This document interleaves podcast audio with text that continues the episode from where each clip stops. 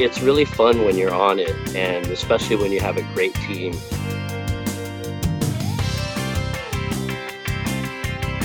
Everybody has something in their head that, you know, you put a pen in their hand, something is going to come out.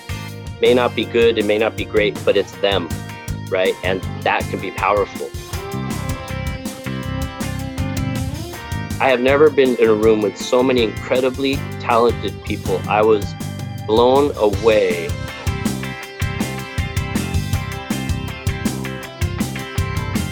Welcome to the Theater Art Live podcast, and hello.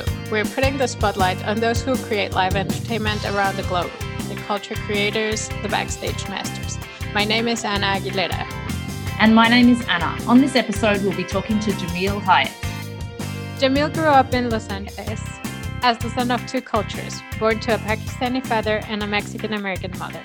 He is a product of their angst, turmoil, love, and attention. His life as a successful writer, artist, maker, and designer has taken him to places far and abroad, where he has absorbed other cultures, personal stories, and perspectives that influence his work today. He currently lives in Asia. Welcome to the show. Thank you. Excited to be here.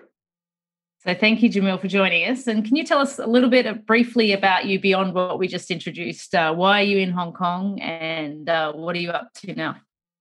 Briefly, I was in the themed entertainment industry for the past 25 years. Recently, actually next week is my retirement from that. So I've been writing. I live with my wife here in Hong Kong, and it was brought to Hong Kong because she is an Imagineer and she's actually working on a Disney project right now. So that's where I've landed, and that's where we plan to make home, is general Asia area. But let's go back a little bit and tell us about themed entertainment. So I think I have to, if I tell you about it, I have to tell you kind of my career beginnings and how I got involved in it, because that's what I know.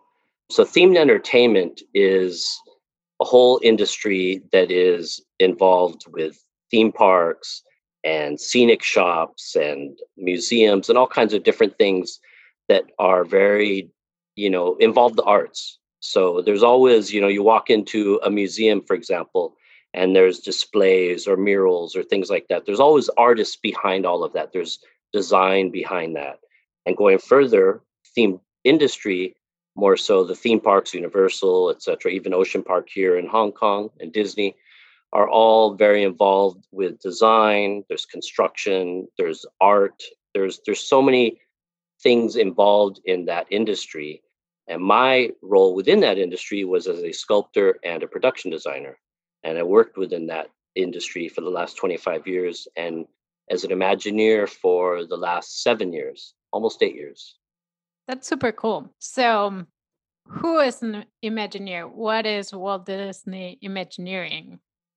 Okay, so Imagineering was formed about roughly almost 60 years ago by Walt Disney, of course. It started as basically him looking out in Los Angeles at, you know, Griffith Park, which is a park right there, just Burbank, between Burbank and Hollywood. And he's like, he would look at the trains all the time at this little park and thought about making this something bigger so that his children and other people's children could come and just enjoy this larger than life environment, if you will.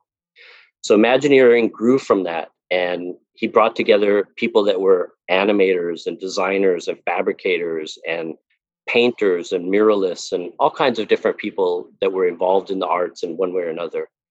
And they came up with this idea for a park. So Imagineering came from that. So the idea came about that the two words of imagination and engineering, although we're not so much engineers as much as design-based, and that's where the word came from. So Imagineering develops theme parks for Disney all over the world, whether it's Paris, Hong Kong, Shanghai, Disneyland, Disney World, and then also the attractions. We also do the shows, all of that. So it's down to even the architectural details on a building. Someone has to think of that crack that runs alongside a building, or the color of blue that's on the castle, all those types of things. Imagineers kind of come up with that in a super collaborative process. I guess it's like taking the theatrical space and just making it into a larger space that is a whole entire environment, right? So it's a little bit more immersive. And I think also you've got to think about the long term. So it's not only, I think the difference between live theatrical entertainment and this themed entertainment is permanent, right? So you've got to take into consideration that the materials that you use and everything that you're working with has to stay the course. Did you have to learn that on the job in terms of, you know, figuring out how to make things last for the long term? So that's a really good question, because a lot of people don't understand that. That is the biggest difference, of course, from temporary to something that's going to be sustainable for 25, 35, 45 years or longer. And so it's a hard thing to learn all of that. So that's why we have so many different Imagineers and so many categories, if you will. So there's some people that are just conceptual design and will come up with this amazing, beautiful sketch. And it's just over the top, just lavish. And it's something that you can imagine Walt Disney would have looked at himself, go, my God, build it. And then I'm the type of person that comes and says, yeah, that's not buildable like that. So, you know, and then you have construction managers who are more involved in the details of working with the different building departments, whether it's Hong Kong or in Orlando or Los Angeles. And then, so you have a very collaborative, not just within Imagineering, but also with construction companies, vendors that build the scenery, the sets, the building departments, and then also engineering firms that are outside who are going to tell you, this I-beam needs to go here. So then as an Imagineer, you need to figure out, oh my God, I didn't realize that I-beam is going to be like a foot thick. So now I have to come up with some different type of a design to create that, bring that into the environment so that it still looks creatively like it was meant to be there. And it's hidden in one manner or another. So we're kind of experts at hiding things that are very permanent and have to be there in the building. And that goes all the way down to simple systems such as air conditioning. You know, you don't think about that, but you don't want to walk into a cave and see a giant air diffuser blowing air conditioning on you or heat on you, right? So you hide those things. That's actually a big part of it that's really fun too, is trying to figure out how do you disguise those elements. So your alternate title could be Master of Disguise. Yeah, pretty much. Yeah, I think so. And I guess the process then takes a long time. Like it's how long does a project, say if you're designing a certain environment, how long is that process in terms of months or years? Oh, it's years. A typical project runs 5 to 7 years. Larger attractions, some of the attractions that I've been on, for example, I worked on Shanghai Disney and on the Pirates attraction, which was there, Battle for the Sunken Treasure. And that one, we started years ago working with the Chinese government, you know, our executives and stuff, trying to figure out how do we do this? What's the deal? And then doing the groundbreaking, because you have soggy wetlands. So before you even think about it, they have to pump the water out and put, I think there were over 10,000 pilings put into the ground just to create a foundation, just to have concrete come up. So that takes years to do, years and years. And the project from design beginning, which is what we call blue sky, to the final opening, drop the rope for the clients to come in to guess, is typically about 5 years in that process, though. I find this like going from zero to a big project thing. It's fascinating. And just thinking of everything that goes in, it's just, I don't know. It's fun. I like it. Actually, it is. It's really fun when you're on it, and especially when you have a great team. I've been lucky in my career in that I met my wife now, Hilsia, basically on our project. She was the architect and I was a production designer. So the last two gigantic projects we've worked on together and traveled the world working together. So it's made it even more fun for me, I would say. You know, I'm lucky in that respect. So we were in Shanghai together, LA together, Orlando together, and now we're back here in Hong Kong together. So for me, it's been really, really, really good. I've been really lucky in that respect, for sure. How is your multicultural background and your history of who you are as a person, because we've had a bit of a chat prior to this, how's that manifested in your artistic career or in your career? What's that brought to the table for your career? I think it's been twofold. First off, I kind of grew up just on the other side of East LA, and I grew up in you know, a semi-tough neighborhood, and my family life was, you know, that's a whole story, but it was pretty rough. So when I was a kid, I didn't think of myself. I knew I was an artist. I knew I had this inside of me, a writer, an artist, a painter, a sculptor, but I was never shown how to express that beyond what I was in front of me. So when I got older and started trying to figure out, well, what am I going to do with my life through college, right? Everyone's like, don't do that. You're going to be away to the rest of your life. We all hear that. It's ridiculous. I said, no, I'm going to do it. So part of coming up in those neighborhoods and that culture of the Latin culture, and then also my dad being Pakistani, fairly strict household, it forced me to be a little tougher inside. So I was a little more impervious, I would say, to all the obstacles, especially a kid coming from kind of the streets, if you will, to an extent, and then trying to make it in this industry. So anytime somebody would put up a hurdle, I just kind of jumped over that hurdle or figured a way around it. And it also forced me to, being a minority, to encourage, as I got more involved and became a lead and then a director, et cetera, to bring people of color, people, women up, the smaller, more in minority groups, my gay friends, my trans friends, whomever was more fringe, to bring them into this industry and mentor them along the way, because I know the challenges from my own cultural background and growing up where I was, how difficult it was for me. And so that has allowed me to encourage other people. And then on the other aspect of it, it's also, I'm very proud of who I am as a person of color and someone from two different, very different backgrounds. So I'm always trying to mentor or teach other people about where I come from, you know, and just as a person. And then they'll start to ask, well, what's your name mean? How did you get that from a Mexicana mom? And, you know, so then it brings in, then I can introduce them to who I am and where I'm from. And that's really cool for me. That's super important in my career and in helping others as well. So going through what you've done, I see like you started in more like the visual arts part and then kind of faded into the theme entertainment, I guess, first doing some kind of sculpture work for floats and stuff. And then you're coming back to a more, well, as I see it from my personal experiences, like more of solo work and then group work, and then back again to more solo work.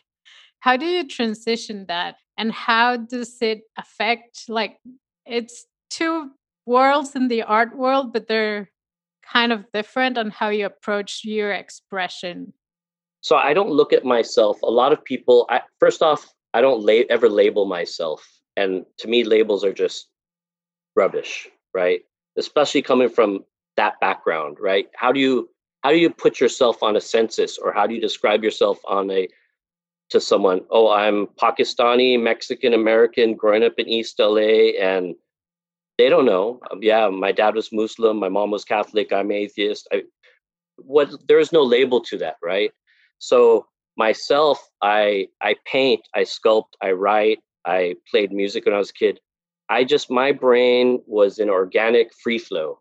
And I always felt that I was not one particular thing, although I did start as a sculptor and painter, and that's where my background actually is. My degree is in studio arts with an emphasis on sculpture. But I've always incorporated words, and words have always been powerful because it's an easy thing to do.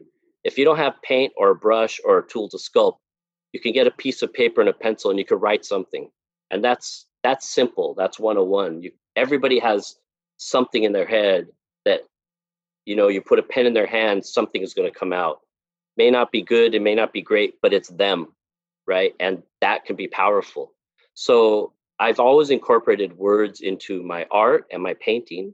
And so it's just kind of, for me, a very natural transition to flow between doing work individually and then also using those words, my own creative energy, to kind of manage a project of 1,000 people, because I'm very good at that as well. I'm not, although I was incredibly introverted as a kid, I'm a super extrovert now, and not sure how that happened, but it just happened along the way. And, you know, And so I think for me personally, I've never had a problem with that transition. It's just been very, very natural. In terms of your, you know, upbringing, and you've obviously made your career a successful one. Is there something, you know, because I think from, you know, what you're expressing, that your youth could have gone the other way. It could have gone in a very negative way. And what do you think that was within you that set you on a more positive path, if you didn't have people that were necessarily supporting your creativity? Because that's a lot of children's, I think, their creativity can be crushed by the people around them or whatever, and they never get that opportunity. So you forged a path through that. And what do you think that was? Was that innate in you, or was there other external circumstances?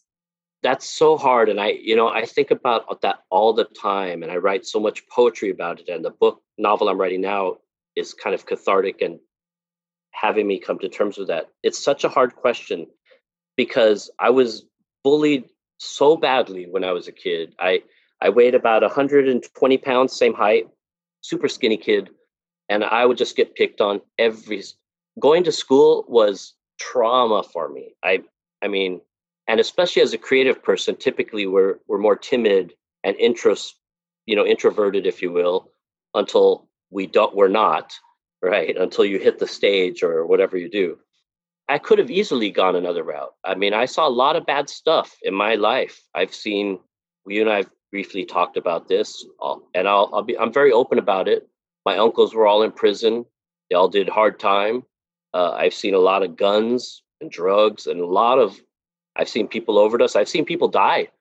I've seen a lot of bad things right in front of me, and this is not on a TV screen, you know? And as an artist and as a creative person, as a softer, more gentle person, which I was, it toughens you up. But at the same time, for me personally, I was always still in touch with seeing that and saying, I can't do that.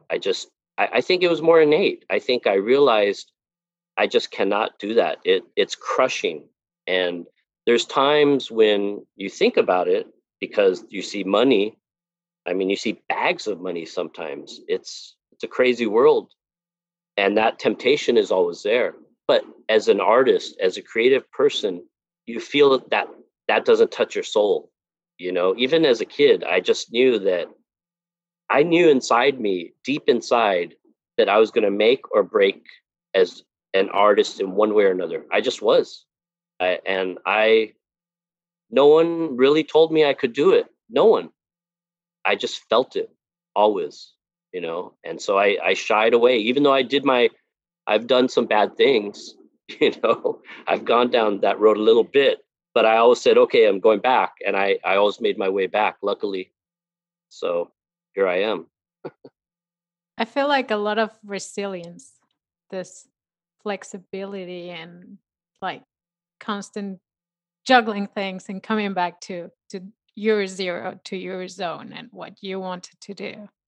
In my opinion, for the many people that I've worked with around this world and I've encountered, even people in performing arts or not, or more in sort of visual arts, an artist is an artist whether they get paid for it or not. And they will do that whether they get paid for it or not. And so if that was innate in you to be an artist, then that then becomes your path, whether even if you were tempted by money or anything like that.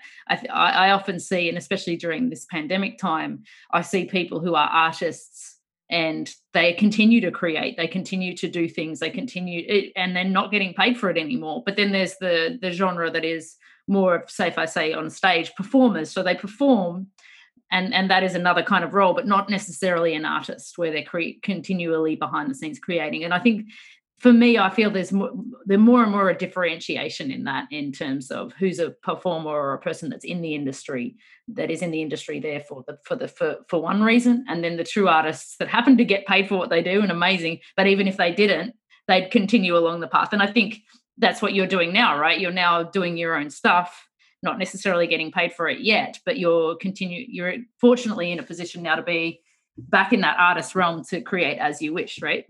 Right, exactly. I think that's exactly true. I think it's, if you are an artist, rather than you don't look for the money. I 100% agree with that. You know, I've never looked for the money. I've been lucky in that I think my creativity shines and my ability to convey that. And so that's attracted people to me, who luckily is, you know, allowed me to have a 25-year career. I've never been unemployed. In 25 years, I've never been an out-of-work artist, which is pretty incredible to say. That's an amazing career, you know, that doesn't happen. And so I'm, knock on wood, lucky. But I think it goes back to, you have to believe in yourself. Look at, people always going to tell us no, or you can't, or I'm sorry, but, you know, there's always those terms that are so negative that they can crush you if you don't have the energy to, like, okay, forget it. You know, I'll fall on my ass 1,000,000 times, but I'll still get back up 1,000,001. And that's how you just do it. Right. But yeah, I think it's part of who we are. I think that's important to know. I just want to tell to whoever's listening that even though what Anna says is true, and we'll work for our own merit and for free because it's part of our need, and I don't know, at least it keeps my soul alive to keep working and doing creative work. Please don't abuse us. Yeah. Yeah.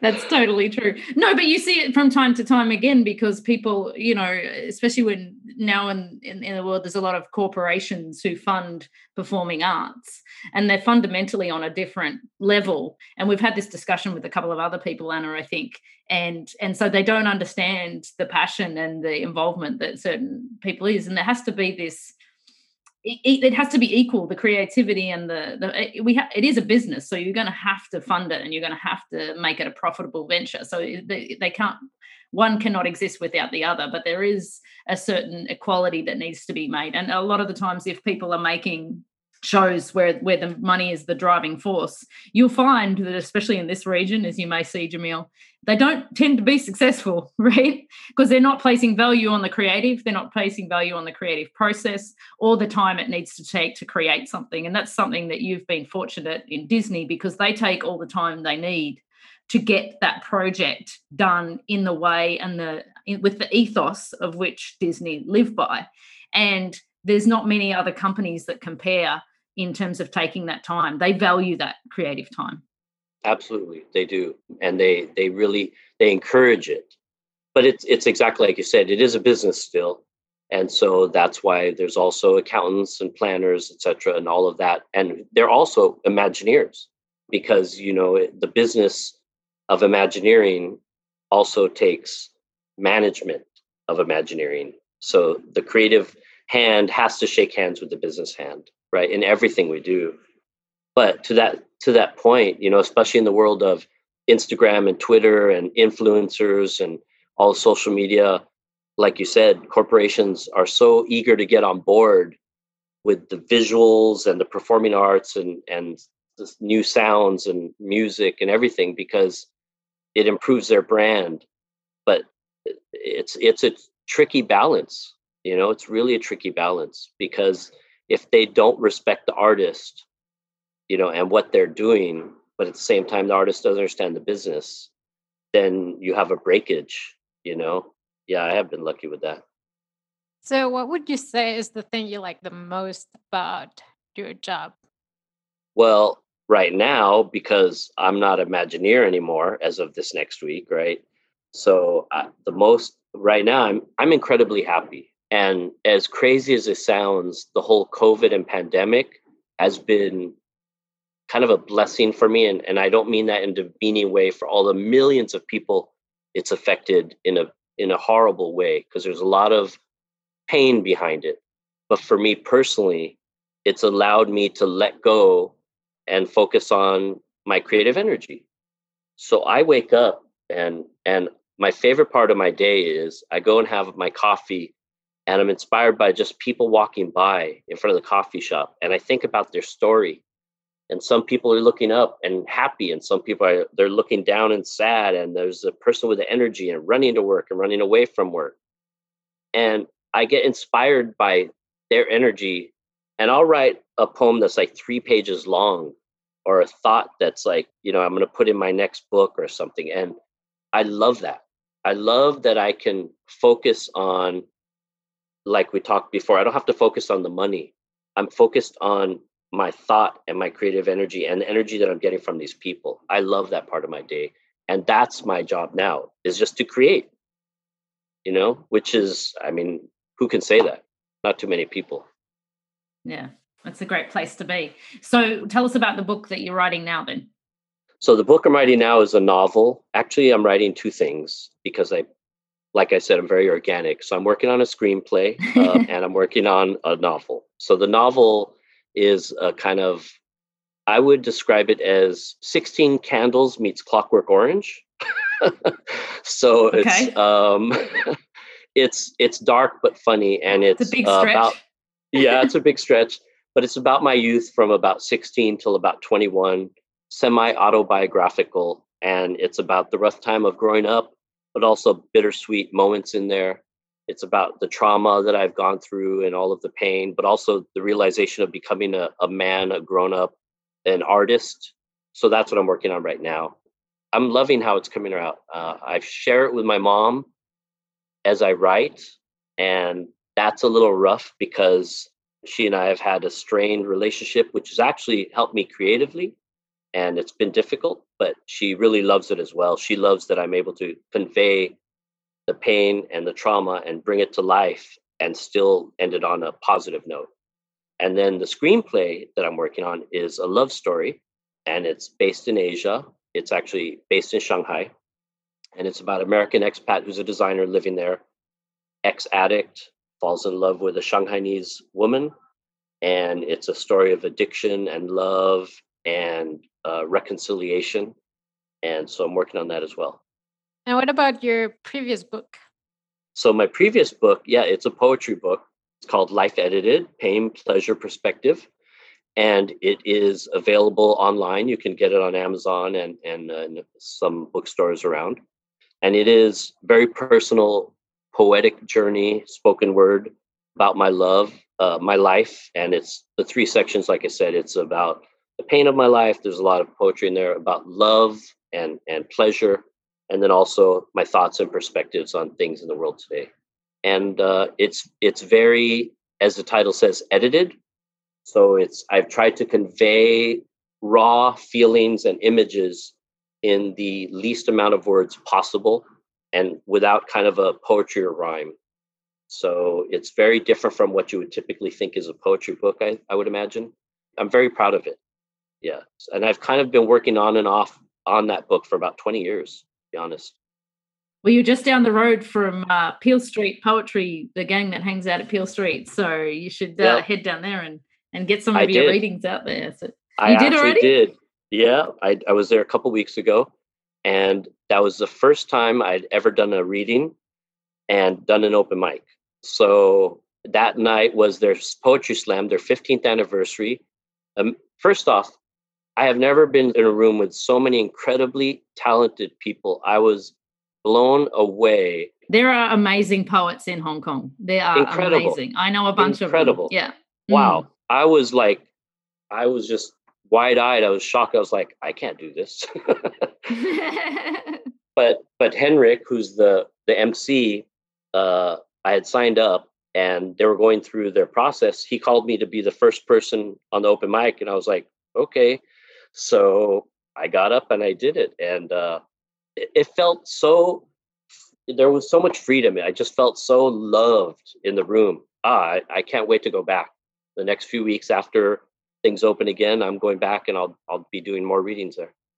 Yeah, no, and I think that's what's great about that place. It's such an inclusive environment, and people are welcomed just to share. And I know Henrik quite well, so cool. It's good. I'm glad you went down there.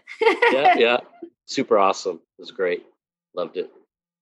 So, do you want to share with the audience, your website, or where can people look more of? Well, Amazon, and then where else can they look for your work? Well, right now on my webpage, which is www.jamilhyatt.com, it's just kind of brand new site. So I'm starting to fill it in, if you will. But right now the book is on Amazon, and pretty soon I will be available in other bookstores, Barnes & Noble, and also other bookstores internationally and online. So I'll start releasing that information on the website as those deals happen. Amazing. Thank you so much for joining us today, Jamil. We really appreciate hearing about you and your life and your work, and what an incredible career and an amazing person. Thank you. Thank you so much. Thank you for having me. Awesome.